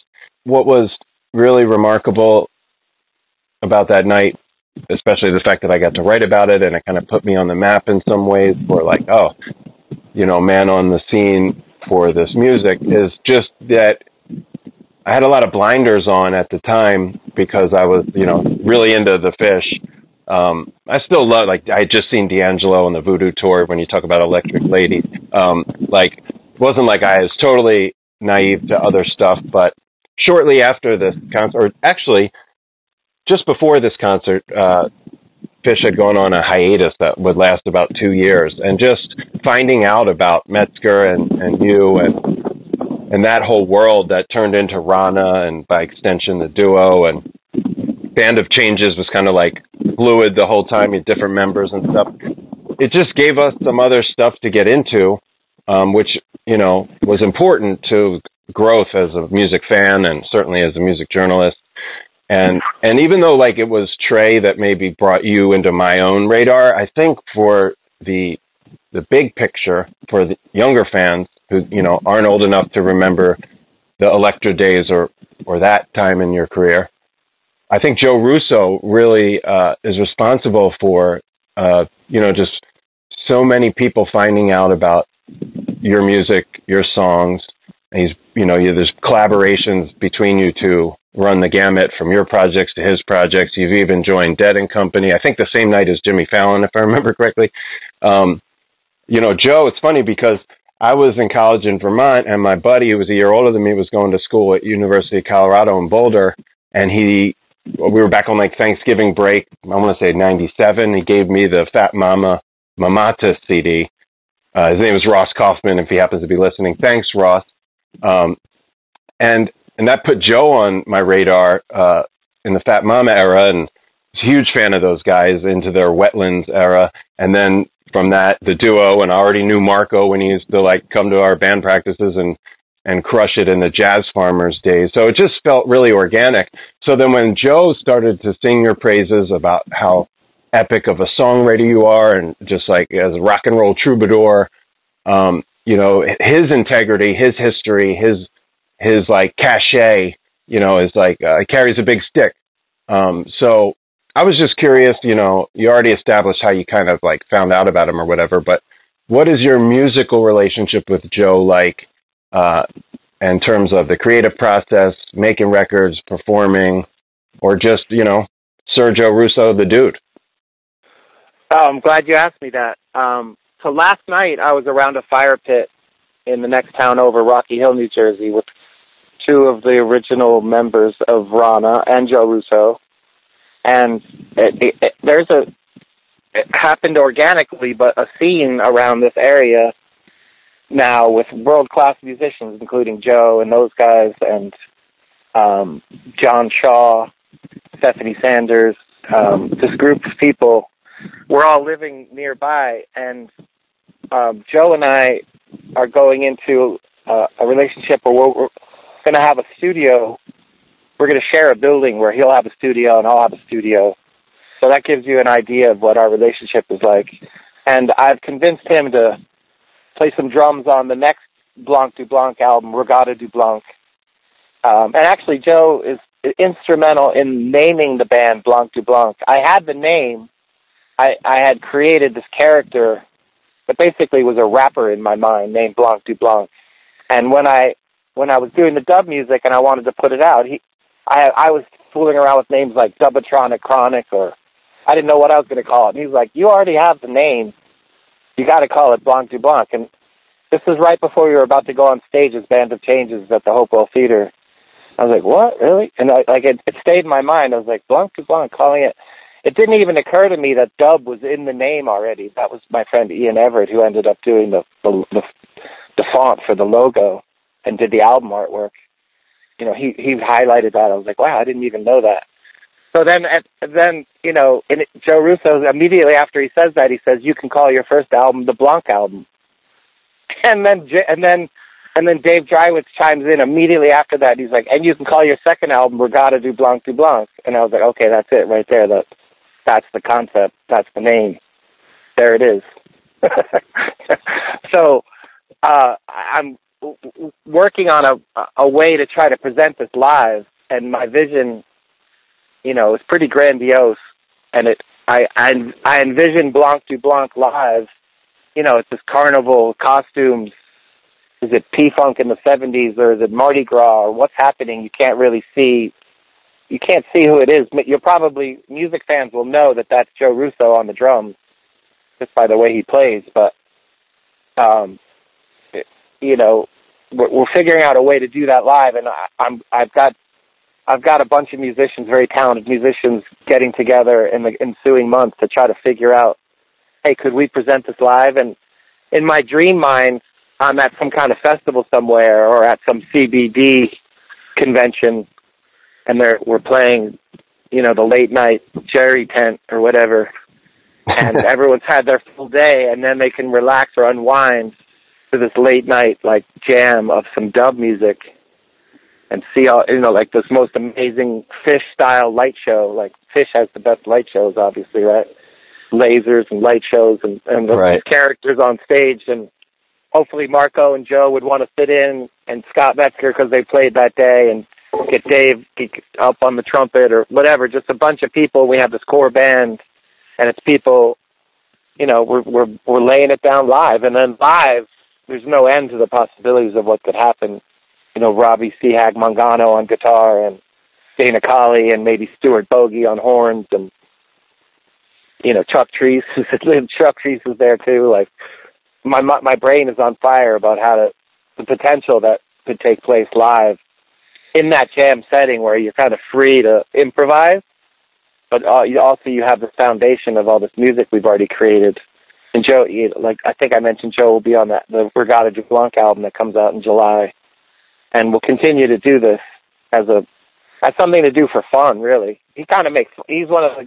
I don't know if he's make, he's pulling my leg and making fun of me. My my my reggae obsession. He's already kind of like really still still obsessed with reggae, and I I don't know if he understands that it's not really going to go away for me. It's like something that's it's really quite deep, and I, I continue. I, I look forward to getting back into Band of Changes and singer songwritery stuff, and I love I love sitting in with J Rad. I think you referred to them as Dead and Company, but with the Jimmy Fallon thing, it was J Rad, and and I I'm I'm beginning a That's what I meant. reputation. If I said, Yeah. yeah. Yeah. Um, I, we're beginning a reputation as like sitting in on their encores doing Neil Young's covers. So I hope to continue that tradition where I get to I get to live my Neil Young fantasy, Chris Harford and Almost Crazy Horse. I, I would love to do That's I- incredible. I would, I would love to do a whole tour of that.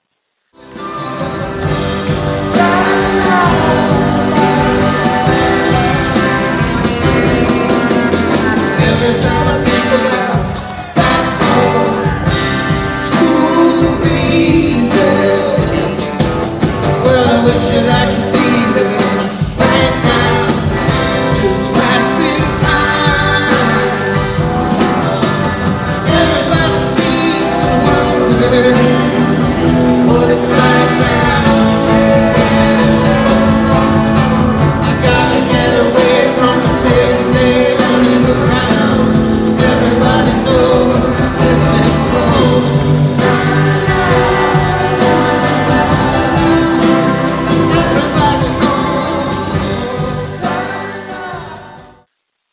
yeah, getting back into like Chris Harford singer songwriter stuff. But in the meantime, I'm having a blast with this alter ego and this character, which I think resonates with like small children. I'm noticing like seven year olds, five year olds really seem to grasp BlancDUBlanc and what it is, and they like it.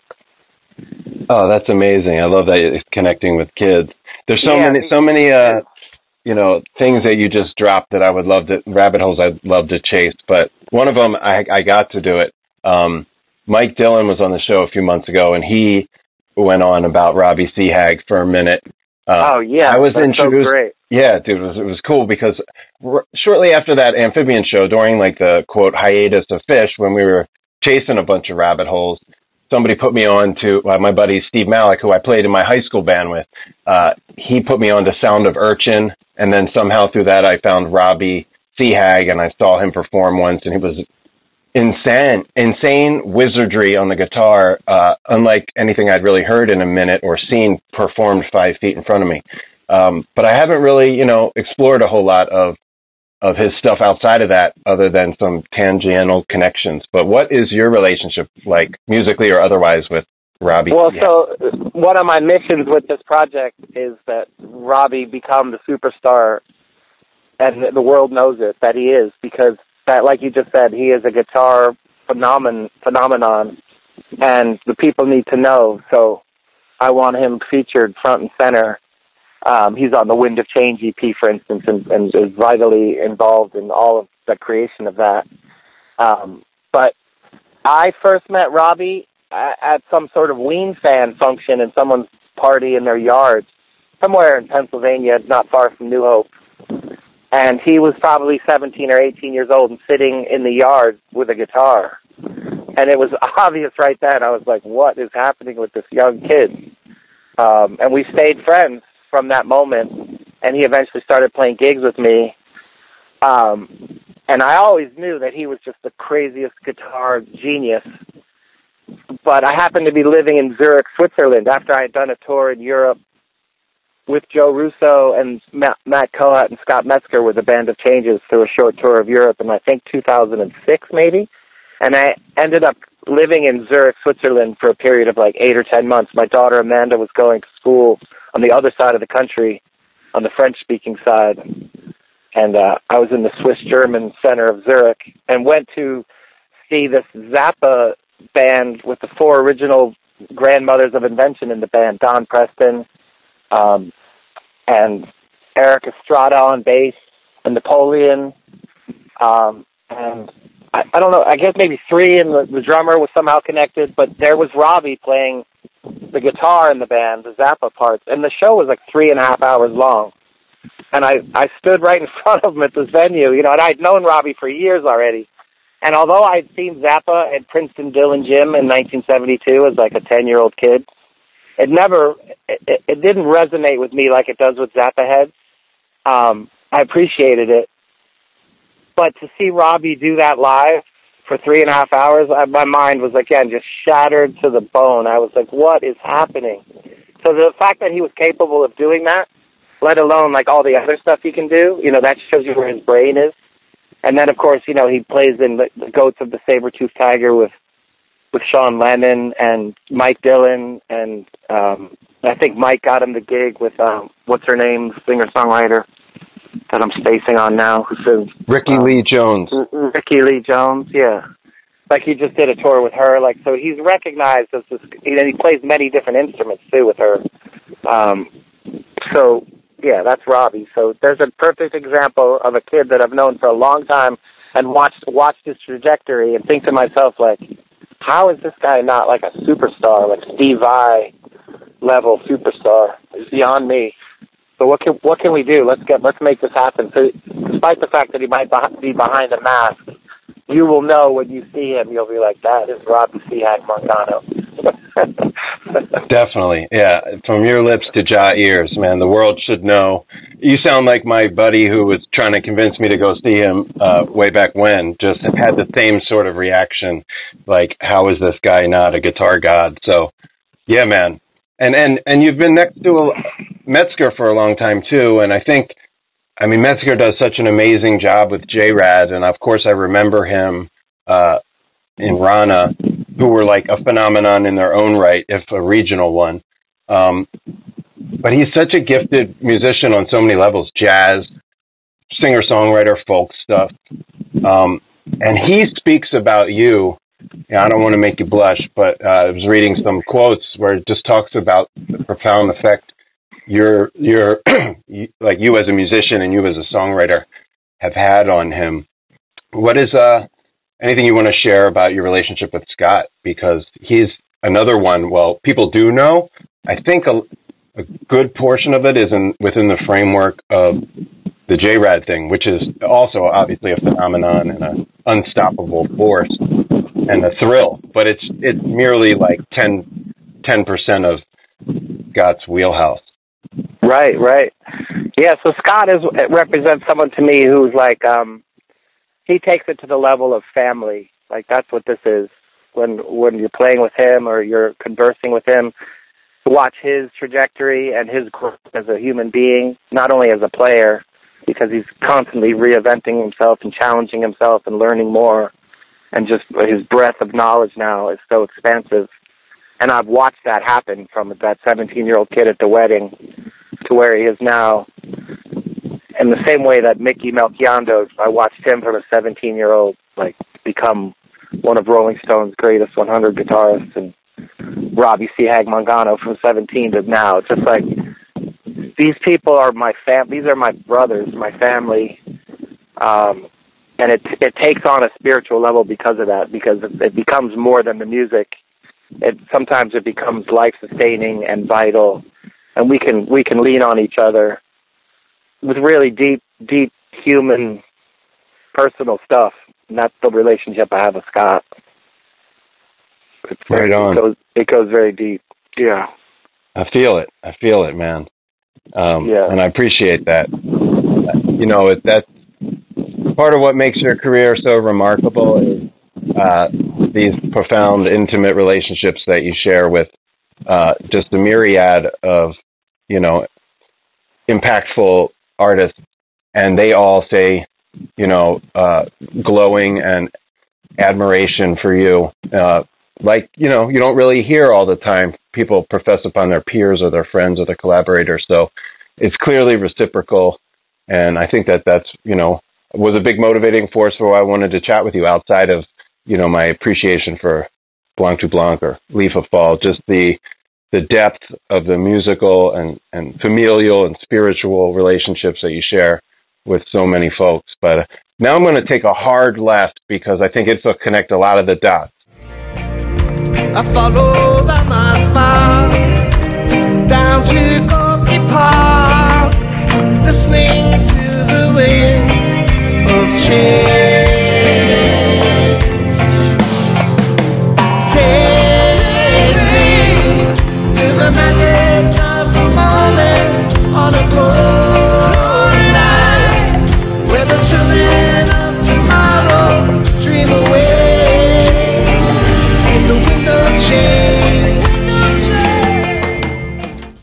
Uh, wind of change, right? So before I loved the Dead or Phish or any of the stuff that I'm into. I was I was like a mullet wearing, back patch on the denim jacket having Hesher, and so Wind of Change uh, is you know like an anthem from those days. And uh, I wanted to start with the fact that, or ask, are you aware? Did you listen to the podcast about the song? Uh, it's funny you say that. I uh, Bobby Bobby Haight, the tour manager from Umphrey's McGee, told me about the podcast uh, maybe like the day after I had the idea of doing the song, and then that sealed the deal. I was like, well, then I have to do it, and I hadn't listened to the podcast yet. And my girlfriend Marissa listened to it, um, so I started listening to it, and she says it gets really good around episode four and five, where it gets deep into like the managers and stuff. But to be to be honest, I had didn't finish it because I felt like the, the the journalist was sort of stringing me along, and I already sensed that I had a feeling, or maybe I just didn't want to acknowledge that that even could be true. And I believed ultimately what I've. I don't want to ruin it for people, but in my sense, I'm thinking Klaus, the guy who wrote the song, will say no that the CIA did not write the song that I wrote it, but. Well, of course. I mean, uh, and I don't. I, I don't know. Maybe that's why I didn't. I couldn't finish it because I didn't even want to. I didn't want to hear about any other possibility than this guy wrote it with his bandmates. I see. Well, I'm not saying I believe it or don't believe it. Uh, as a podcaster, I found it entertaining, and yeah, it definitely kind of gets thrown together at the end, and and your prediction is uh, on the on the money.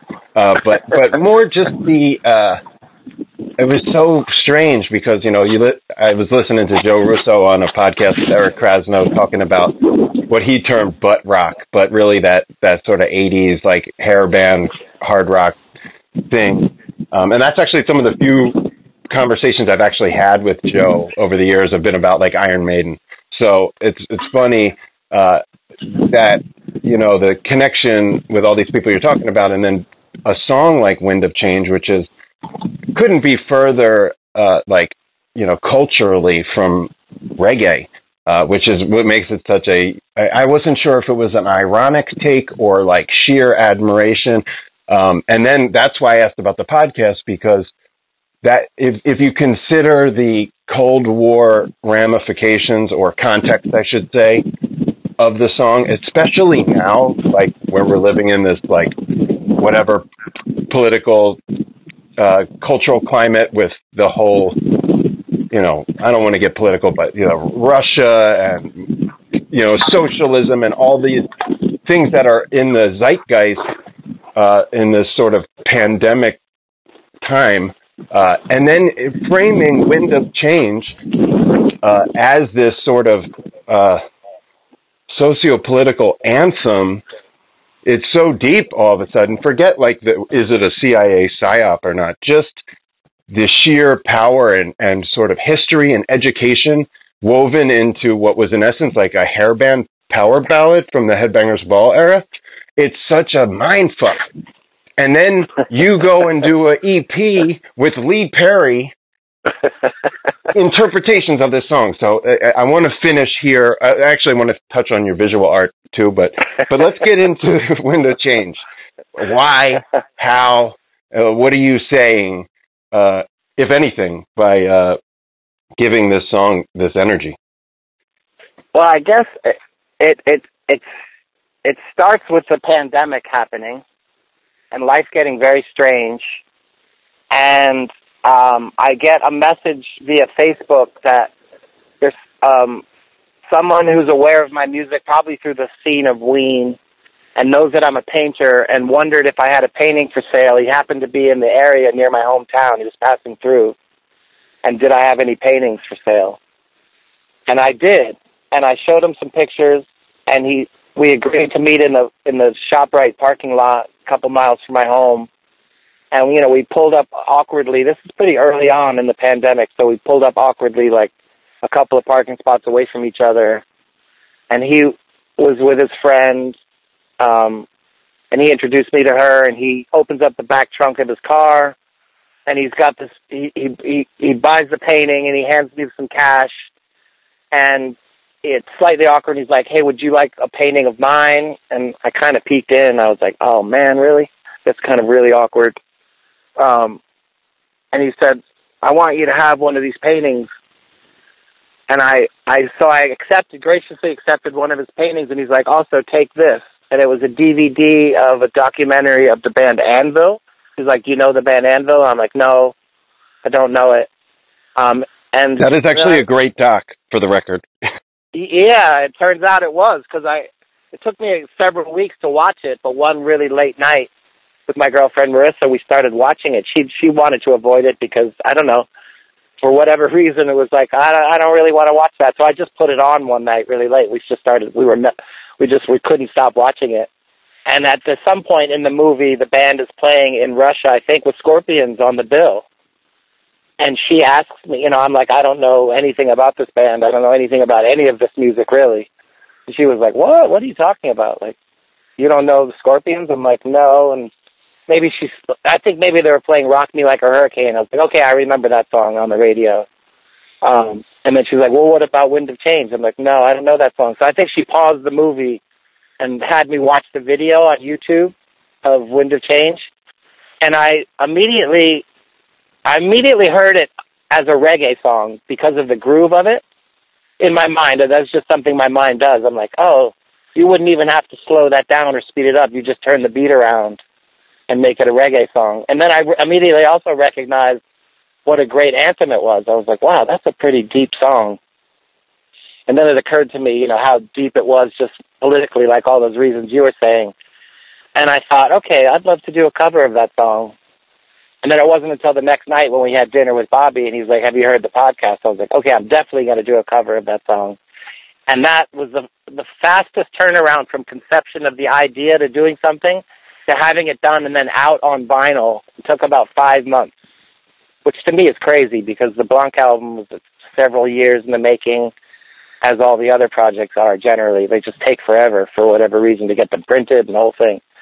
So the idea that this could come out that quickly, and of course it, it needed, we want, our goal was to get it out by the time the election happened, and we got it out maybe a week after the inauguration. So we were pretty close, but it feels timely, and it, um, and then you know the beautiful, the just being open to something like this, like meeting this kid because he wanted a painting, and him handing me the thing. Everything was happening sort of very organically, and learning about the song um, and I knew Joe. I wanted Joe on it because I knew Joe would understand the Scorpions, and of course he did. And he was like, you know, I, I was really fixated on doing it note for note, even even though I was making it a reggae groove. I wanted it to be note for note, unlike anything I've ever done. I never wanted to. I don't really care that much, but for some reason, even Robbie was asking me like, why does this have to be note for note? No one really seemed to understand. Joe didn't really understand. He was like, just make it a reggae. Like, what are you doing? I'm like, no, no, no. It's gotta got to have the drum fill. It's uh, but like I was very particular. Um, so he was like, well, if you're being particular, like that's that's not really the harmony on the the chorus. You need to get the harmony note right. And I tried to get him to sing. I tried to get him to play drums too, but he was moving his family from New York out here to Jersey, and it was too much going on. I got Dave Butler to play the drums, um, who plays with Marco and who I was recording with earlier today, by the way. But Amazing player, also. Yeah. uh, yeah, another another and another guy that's in this local community of our wrecking crew, Muscle Shoals thing that's happening here in Hopewell, New Jersey. But um, I digress again. So then, so then Joe's like, "Look, I can't, I can't quite hit that note, but the guy you need to get is is uh, this kid I I was in a high school band with, Constantine, who was the finalist in the first American Idol." I'm like, "What? What are you talking about?" You know. So that, that that was like another thing that could be ironic, you know, getting him to sing background vocals, and then late night, two a.m., seeing Lee Perry. I'd already, I'd been brought to tears because I produced a record called Solid Bronze at Mickey's studio, and and they that label that album came out on a little label called Schnitzel in the UK, which I had put a record out on too, and how I got to tour with Joe and Scott over there in Europe but they had a connection to get Lee Perry to do a remix of one of their songs. So I'd already that had already brought me to tears if that had taken place. So I knew it was a possibility that Lee Perry might work on something. But it wasn't until like two or three in the morning Lee Perry posts on Facebook like, "Hey, if anyone wants my vocalization or or any mixing done, you know, send me some tracks." And I'm like, "Oh my god!" So I sent him "Wind of Change," and you know, you you, I can't. You can't make that up. Like I can't believe it to this day. I pinch myself. I can't believe that that's happened. You know, that's just crazy. That's crazy to me. It's incredible and beautiful and hilarious and serendipitous. All the things, man. That is that is that is really. I you know I couldn't figure out where you would be coming from possibly with the wind of change thing, which is why I started with the podcast. Um, but the fact I mean, there's so many layers to that, like the Anvil doc, the Ween fan. You know, I sidebar to that is how beautiful, how like beautiful and human and organic is the passion that you know fans have for bands. You know, few fans, you know, rabid nature rivals that of like a Ween fan.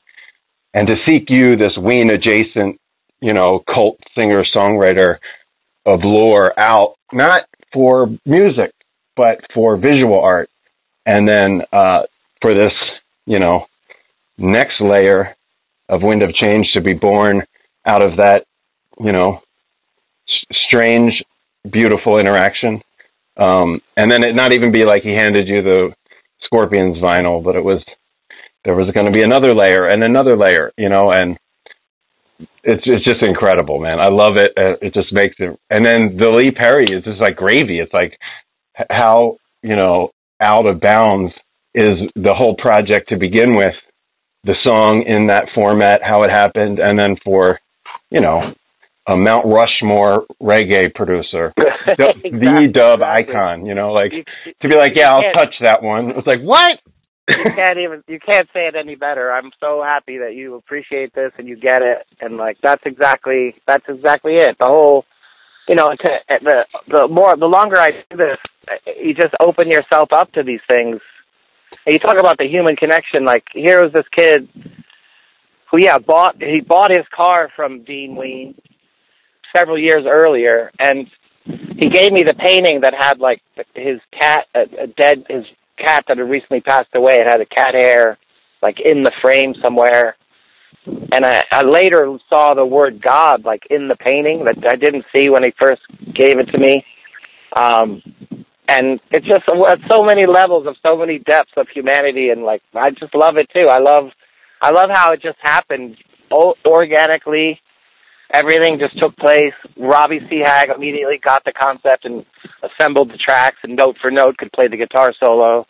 Um, and then you know got Scott Metzger on it and John Shaw and other people too. It just it happened so beautifully, and in such a collaborative effort that I it thrills my heart to no end that it took place. I think that it's imperative that you make the time to listen to the pod. Only because of you have such a profound, organic, serendipitous connection to the song. Um, the band Scorpions, you know, for for better or for worse, they were like uh, two by four, kind of like whack you over the head with horrible sexual innuendos, like hard rock from like maybe like the the pre Sunset Strip days, right? And then like you know, I got all wrapped up in like that was my first love. Like I mean, I got Master Puppets on cassette for Hanukkah. I think I was ten or eleven, but I, whatever I gravitated towards Motley Crue and and Cinderella. I even like met Tom Kiefer from Cinderella in the supermarket because they're a Philly band and he was living in Cherry Hill. So like I was really connected to that world and I stayed up every Saturday night, watched all three hours of Headbangers Ball, recorded it on VHS, rewatched it for the whole week. You know, like it was my whole identity, like my passion for music, which is why I'm even talking to you, is born out of that scene when I was like coming of age. So Amazing. I think, and Joe Russo's similar in that way. Yep, that's why we talk about it. My best friend Jason Abrams, who I grew up with and went to a lot of these hair band concerts with, he, anytime Joe's project comes to Philly or did for years in the pre J Rad era, Jason would show up at the show with like 10, 20 DVDs of like 80s and 90s hard rock and heavy metal for Joe. You know, Yeah. like it was just, he didn't ask for him. He just showed he knew to appreciate him, you know, kind of thing. So it's just like where we're from and kind of where I had to like fight. Basically, it was like my half sister took me to see the Grateful Dead in '92. That changed everything. but I don't want to digress there. I want to just finish up with the wind of change thing to say, if you knew the Scorpions as you do, and then you understand like the whole, you know, meaning for the Moscow Music Peace Festival and us sort of like shipping all the hair bands and the hard rockers of the day over to parade this, you know, debauched, just kind of really strange branch of the rock and roll tree to Russia, and then Yeah. from that to come this like uh, you know global anthem for for the Yeah. changing of the guard. It's really hard to to make that leap, and that's why this this podcast.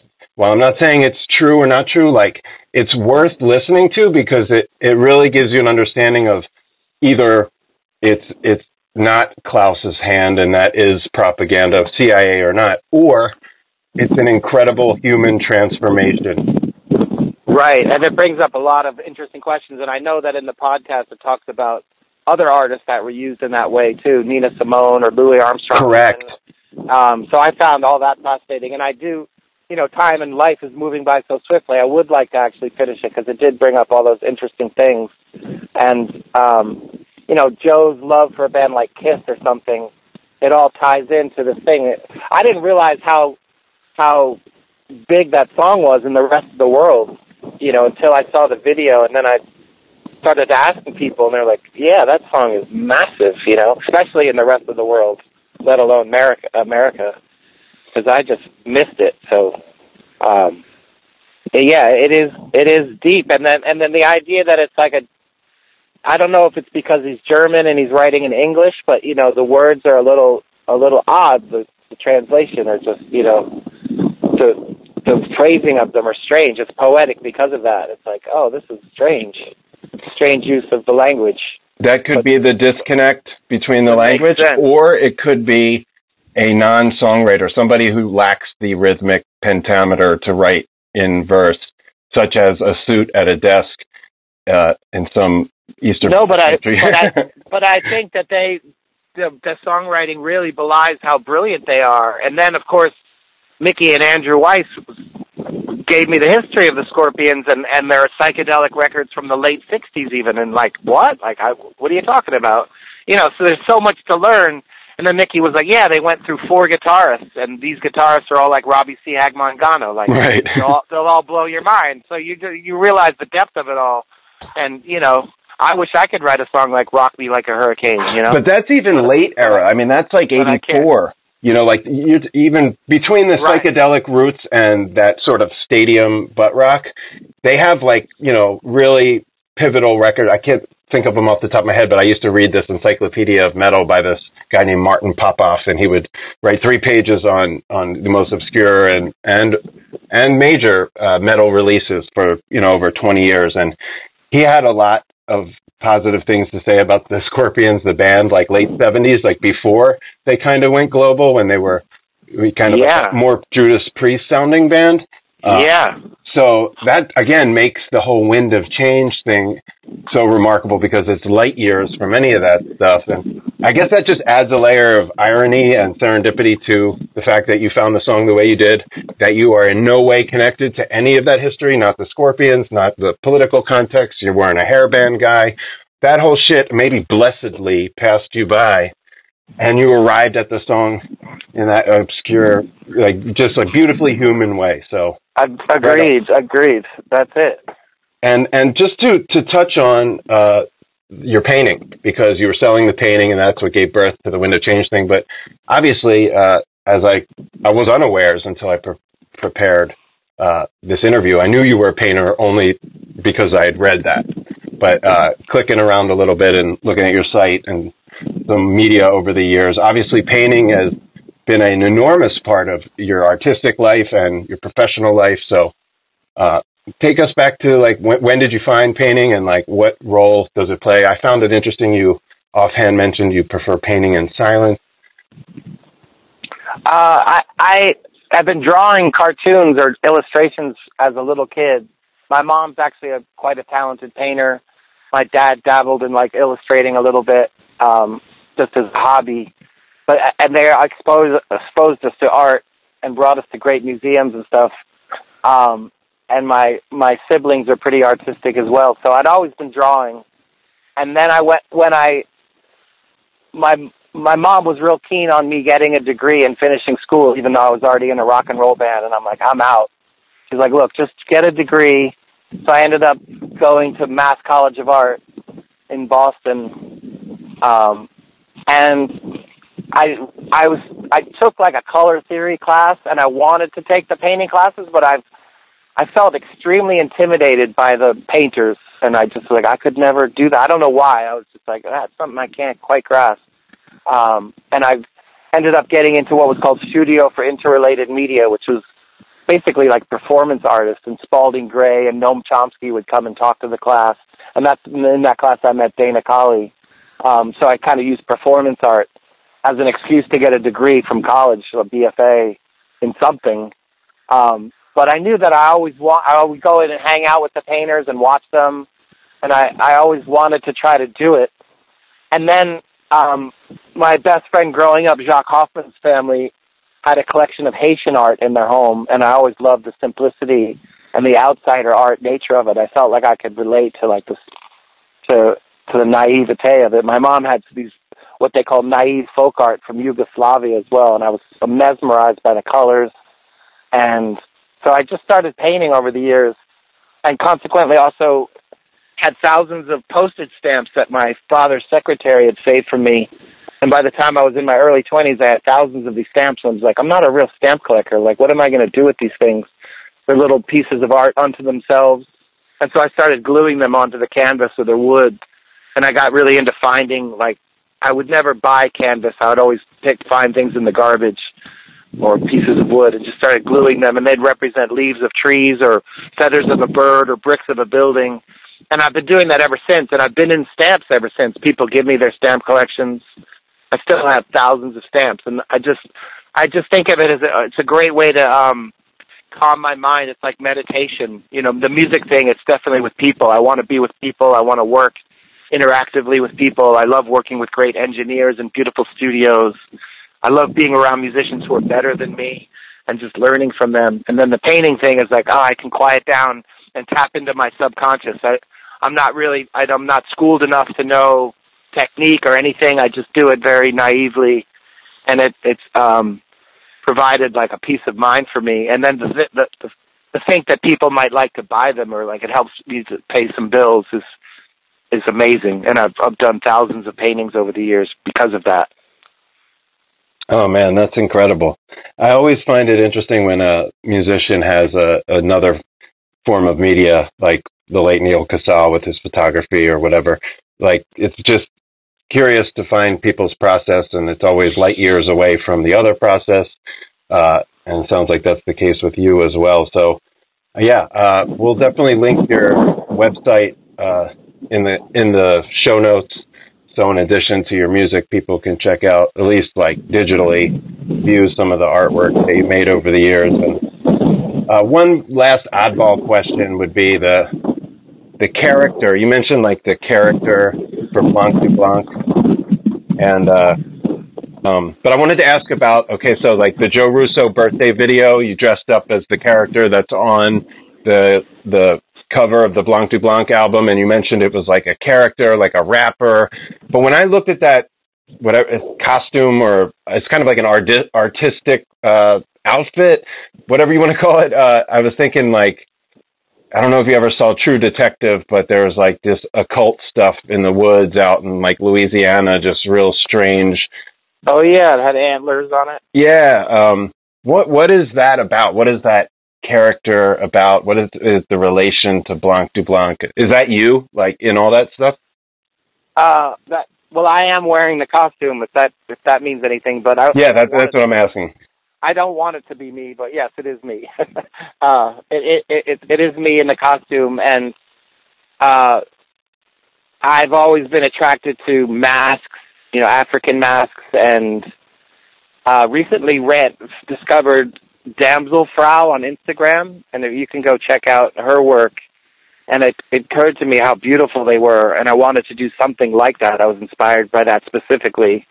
Um, and then realized that there's a whole, you know, obviously a whole tradition of wearing masks and what they symbolize, um, and and using that in performance.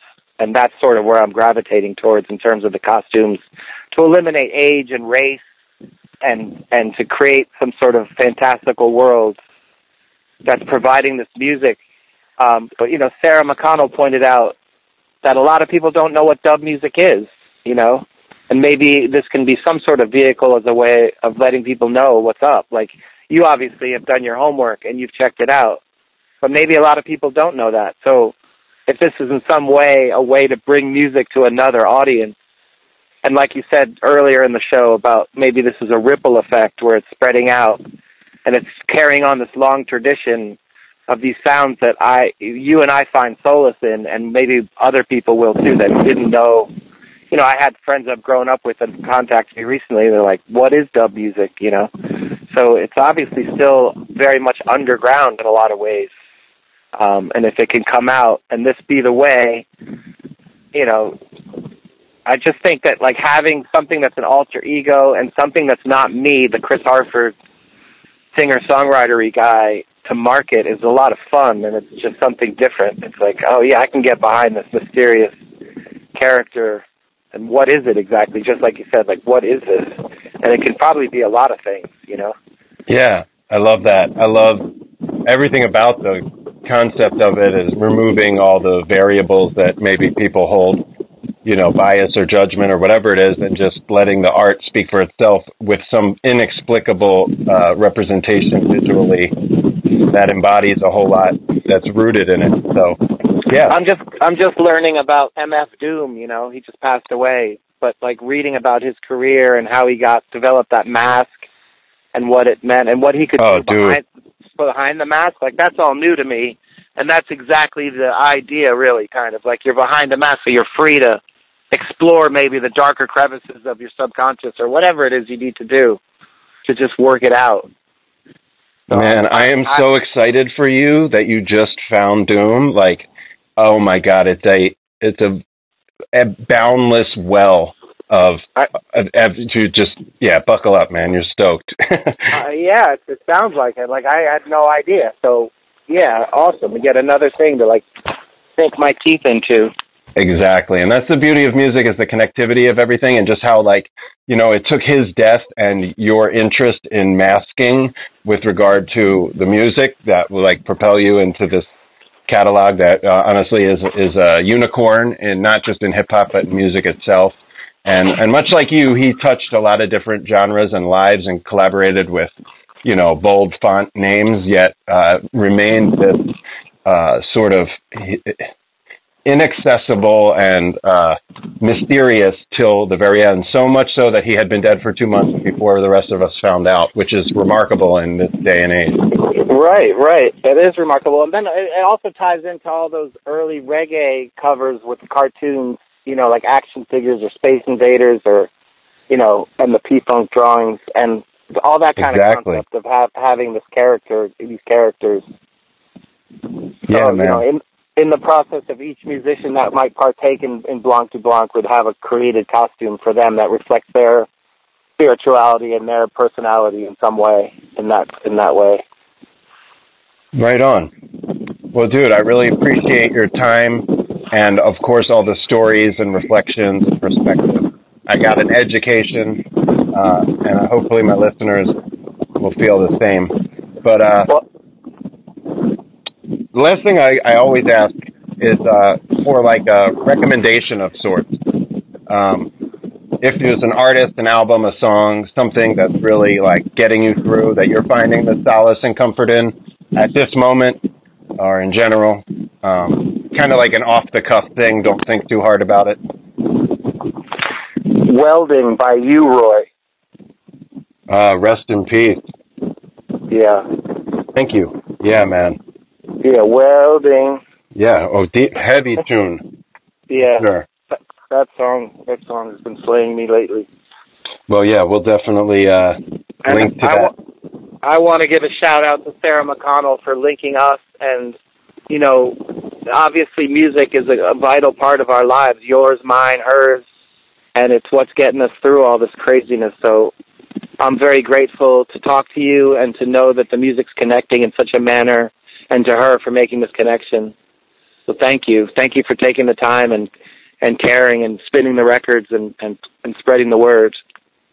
Oh man, agreed. Sarah is a gem, and I'm grateful that you connected us too. And thank you for the kind words. And yeah, man, we left a lot on the table. Yours is a long story and journey, so we'll do it again down the road. I'm sure. Well, good. Well, next time we can talk about my relationship with songwriting with the Irish poet Paul Muldoon and that whole chapter. So we can save that for the next time.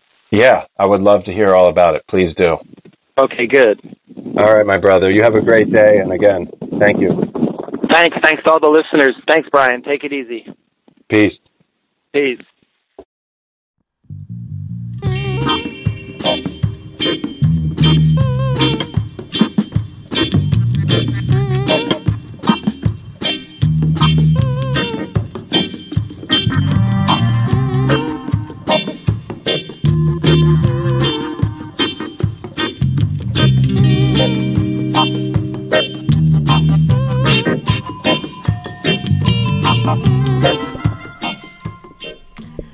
Yes, indeedy. Want to say thank you and a deep bow of gratitude to my man Chris Harford. Wow. Again, totally humbled and blown away by that profound powwow. It was so rewarding and fulfilling just to have that conversation, and I'm honored and really grateful to be able to uh, broadcast it out into the interwebs. With that, uh, I want to say uh, check out Blanc du Blanc. You're hearing Kapow dub, and they have the album, the Blanc album, and then they have the EP of Wind of Change. You heard all about that stuff. I can't wait. I want to check in with uh, with Chuck Treece. Maybe one day I'll have Marco and or Joe on the show. But this was just a, just a banger. And I hope everybody that's listening uh, stuck it out. Obviously, made it this far. Uh, give thanks for everyone checking in and supporting the Upful Life podcast. I have to switch it up a little bit on the Vibe Junkie Jam of the week because I got penalized for playing a song a long time ago. The pod was off the air for a few days, and uh, I might even, uh, you know, we'll see. I got to figure out what's kosher and what's not. But I'm gonna play something from Blanc du Blanc. I mean, you heard the way these cats talk about Chris Harford as a songwriter, as a musician, as a conduit. So I would love to play like some of his singer songwriter stuff or whatever. But I encourage you to check that out. Chris Harford, Chris Harford Band of Changes. I'm just not sure if you know what label or what's what, and I've got to be more careful. I'm not sure how many people actually need to hear the songs on the podcast. I can mention them. So Leaf of Fall, I would play in its entirety. Um, you can find that on uh, Chris Harford's uh, Spotify. But I'm going to play Cometh Dub, which is the last dub on Blanc du Blanc's album, the Blanc album. It's just the heaviest fucking dub. Just uh, all the cats. You know, you hear about who's all the cooks in the kitchen on this Dana Colley and uh, Marco Benevento and Chuck Treece and and it's not even sure who's on the Cometh dub, but just the. Not even going to try. I'm just going to play the dub. I play it on vinyl all the time here at the crib, and it's medicine. So Blanc du Blanc on Soul Selects, the Blanc album, the Vibe Junkie Jam, like we always do about this time. And that'll be episode 44 of the Upful Life podcast. Check us out, patreon.com backslash up for life. Rate, review the podcast on iTunes, Apple Podcast, or your podcast platform of choice. Send me an email, b.getz at upfullife.com.